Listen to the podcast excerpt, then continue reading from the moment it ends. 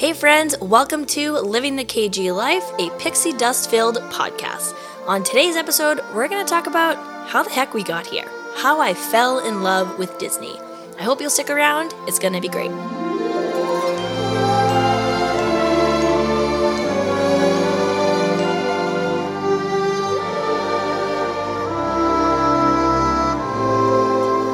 Let's set the scene. A young, wide eyed, freckled KG has just finished watching The Little Mermaid for the hundredth time that week. My poor parents. I grew up truly in what they call the Renaissance era of classic animated Disney movies. The Little Mermaid, Beauty and the Beast, Aladdin, the hits just kept coming. I absolutely fell in love with all things Disney through those animated movies. I was the kid in the pool with my Barbies, pretending I was Ariel. They were my little mermaid sisters, and we were living our best lives.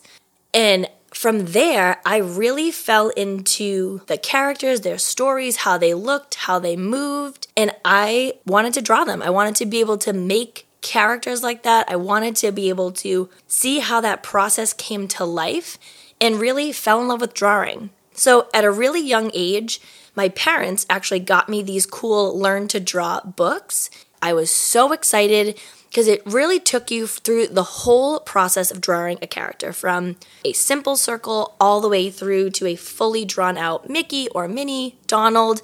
I had a couple of the books and I actually still have them to this day. I have a Mickey and Friends and I actually have a Snow White and the Seven Dwarfs book as well. Now, that whole falling in love with animation really spanned my whole young adult life all the way through college and eventually I went to school, I uh, went to college for graphic design. My dream job for as long as I could remember was to be a Disney animator. I wanted to be able to draw those characters, bring them to life, and actually tell stories through characters that adults and kids alike could really fall in love with. Now, Disney World actually has this really great tie in to my love of animation. So, in probably around 95, I think was our first family trip to Walt Disney World. Me, my brother, my parents, we went and we did the whole Orlando kids' dream trip. We did Walt Disney World, we did Universal Studios, we did Nickelodeon. We had a ball. But my favorite part of the whole entire trip was checking out the animation studio. We walked through, you got to do a tour, you got to see everything from the start of the animation process to how they painted the cells back in the day. And I will never forget walking out of the tour and seeing the gift shop. It had everything I could have possibly dreamed to have as an animation loving kid. You could buy cells that were painted, you could buy sketches, you could buy books, you could buy statues. I wanted all of it. And we had so much fun across the whole entire trip, meeting characters, riding the rides. All of it was so fun, and we have amazing memories. But walking through that animation studio, still to this day, oh my gosh, like 25 years later, is still one of the most magic memories that I have at Disney World because it really brought to life for me what animation means, how it works, and kind of the whole process was just amazing. So, fast forward a couple months later that same year, I was a cheerleader for Pop Warner growing up, and our team made it to nationals, which was so exciting. And if you're familiar with Pop Warner, the National Cheerleading Championships were in none other than Walt Disney World. In December, right around my birthday, about two weeks before Christmas, again, my poor parents, and we went and had a blast. Now, we have this all these amazing memories from a family trip. Now we're going down for a sporting event, which gives you this whole other type of memories. You're with your team, you're with all your friends who you've worked so hard to make it to this uh, level of competition. And not to mention, we got to compete on the Indiana Jones stage.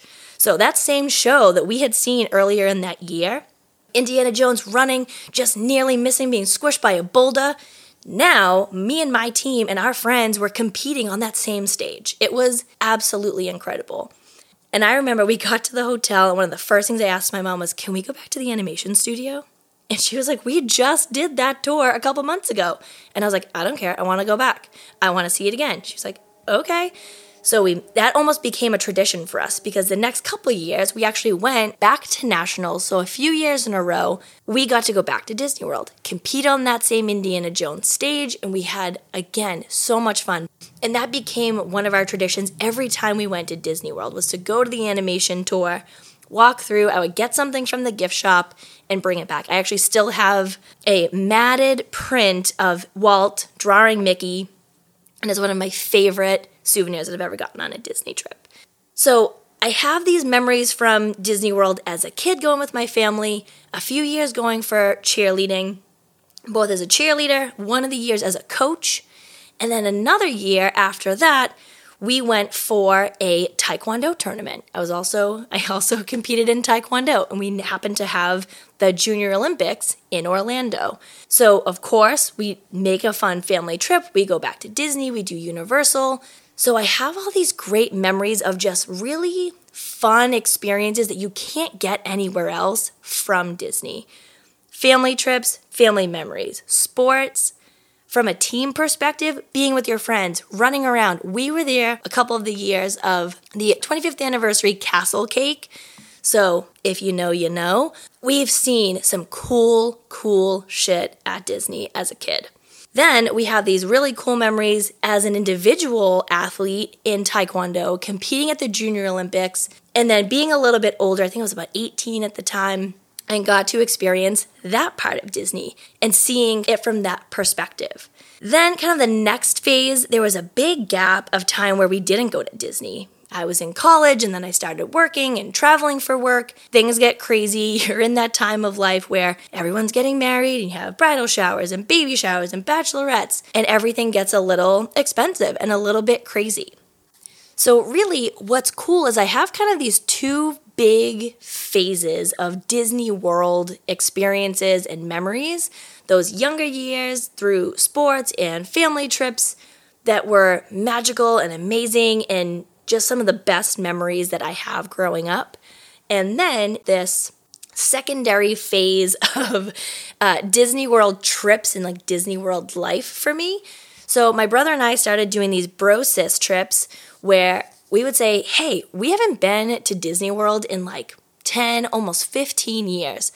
Let's go back. Let's do everything that we did as kids. But this time, let's go drink around the world.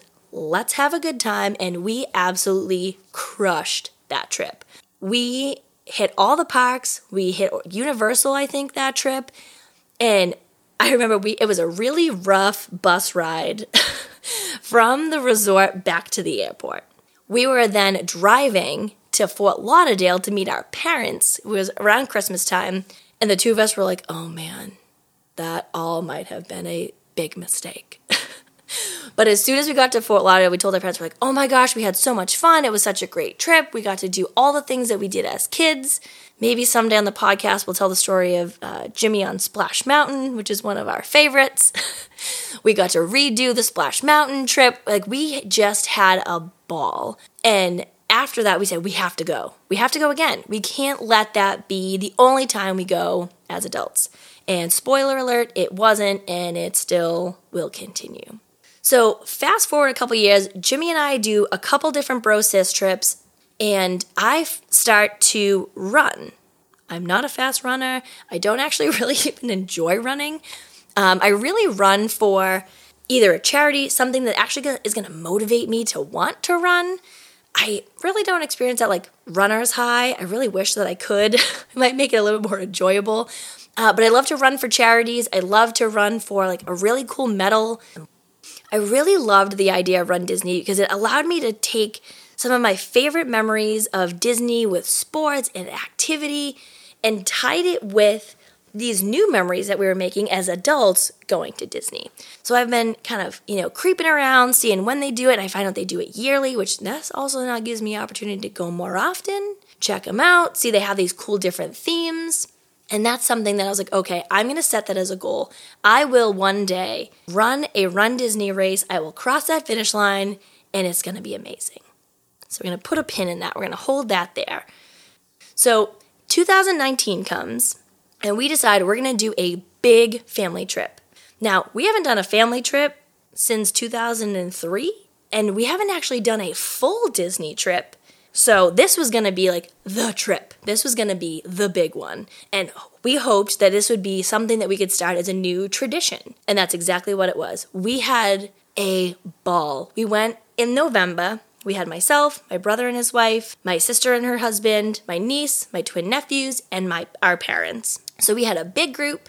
And we did it all. We did the parks, we did some pool time, we did Mickey's Very Merry Christmas Party, and everything was just that special Disney, like if you want to put it into inside out Disney terms, like it was a core memory trip.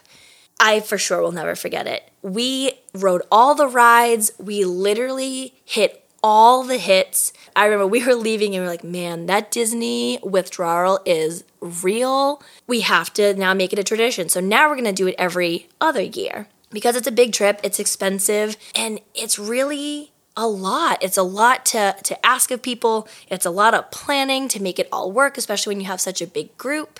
And it, it's all worth it in the end. And that's, I think, one of the p- pieces of Disney that is unlike anything else. No matter how expensive it is, how much work it is to put together the planning or wrangling all these people together and do a big family trip, seeing the smiles on the kids' faces, on your parents' faces, your siblings' faces, makes every bit of planning, every penny worth it. And it's truly that Disney magic that you hope for every trip that you go. So I am super lucky and I'm really excited. Our next trip is actually going to be coming up in the next couple of months.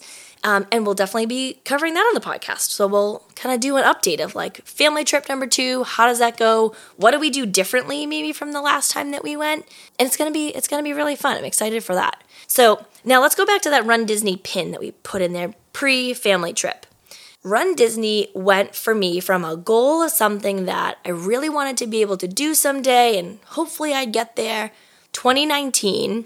2019 was actually kind of an exciting year. February, I did my first Run Disney race. Fe- uh, December of that year, we did our first big family trip. So lots of big firsts actually in 2019 for Disney. Uh, 2019, I did the Enchanted 10K for Princess Weekend, and crossing that finish line, I had done some 5Ks, I had done some 10Ks prior to going down to this Princess Weekend. But there is nothing like crossing that finish line. The spectators on the route of a Run Disney race are hands down the best out of every race I've ever done. No question about it. You've got characters on the route, you've got folks that are there to give you your medals. It is just a another magic moment that is so hard to describe and something that literally no one can duplicate. You can literally only feel that feeling crossing a Run Disney finish line. And I very quickly, per usual, spiraled and went from one Run Disney race to now, this year, uh, going into February 2022, will be my fourth set of Run Disney Princess Weekend. So we did 2019, we did 2020 before the global pandemic hit. That was a wild story. I'm sure we'll tell that some, somewhere along the line of the Run Disney experiences. We did 2021 in virtual settings, did some Run Disney Princess weekends there. And actually, just yesterday, from when we're recording this episode, I registered for the 2022 Run Disney Princess weekend. So, Run Disney has really become this new, exciting part of life that like I said, I quickly went from doing their virtual summer series, doing one race, to now trying to get into every uh, race weekend that they have moving forward, trying to run as many of the races in those weekends as I can. It's really just like a race like no other. If you haven't done it yet, by the time you're fully listening to all of these podcast episodes of Run Disney, we'll all be running races together, and it's going to be great. So, the next phase of kind of like Disney life that I'm really excited to talk about, because it's really kind of like present and future of Disney life. So, you will all be on this journey with me as we kind of talk through these things, is in being an annual pass holder, where actually at the beginning of 2020, at the beginning of this global pandemic, I, for whatever reason, it was right after Princess Weekend 2020. I was like, I'm doing it. I'm getting an annual pass. If I'm going to at least run one Run Disney weekend a year, and then I'll maybe squeeze in at least one more trip a year, I can make an annual pass worth it. I can do it. So I bought the annual pass. And I'll definitely talk throughout this podcast about my solo uh, pandemic trips because those were absolutely incredible and really have a different perspective than any of my other trips. But throughout my time being an annual pass holder this very first year, I cannot say enough great things about being an annual pass holder and the benefits that I've had, the ability that I've had to make new memories both with myself, with some friends, with family. That's super exciting. And actually, today, right now, at this present moment, I am actually hoping to close on my very first Disney Vacation Club contract. So, everybody, send the pixie dust, keep your fingers crossed. Hopefully, by the time this episode goes live, I will be a card member and I'll be ready to book my first stay. But really, what I think APs and DVCs really allow you to do is be that lifelong Disney World guest. Someone who enjoys going to the parks, enjoys just the atmosphere and the vibe that you can have when you go. And I can't say enough how excited I am to be able to have those, to bring some of those tips and tricks to all of you on this podcast. Why AP is great, why DVC is great. I've done lots of research, so I can share a lot of that with you. One of the coolest things about this podcast is that I do Disney very differently than my brother, who goes to Disney often, who very different than my sister, who goes to Disney, very different than a lot of my friends that go to Disney. So, we'll be able to bring you these perspectives of how to do Disney, how to plan trips, you know what to watch on Disney Plus, where to buy some cool shirts and some mini ears to get ready for your trip, how to plan, how to schedule, where to save some money along the way. A lot of those things will really all tie back to just a love of Disney. There's so much you can do, there's so much you can experience. Hang out on the hub grass, maybe watch a cavalcade or a parade, or watch the fireworks. It might sound silly or cliche, but there's really so much magic that you can make when you decide that you want to go to Disney, you want to be a part of some kind of Disney experience. You can have fun at Disney whether you're 12 or you're 85. So, hopefully, hearing my story of how I fell in love with Disney as a young kid through animation and movies to kind of the adult Disney life of being an annual pass holder. Hopefully, someday soon, I'll be a DVC member. So, we'll make sure to bring on lots of really fun guests that will be able to talk about Disney in general, Walt Disney World, Disneyland. So I really hope that you enjoyed this first episode of Meeting KG, hearing a little bit more about living the KG life, what we're going to talk about, all things Disney, all things magic and pixie dust, and we'll bring some of that right to you. I really hope you'll stick around because it's going to be great.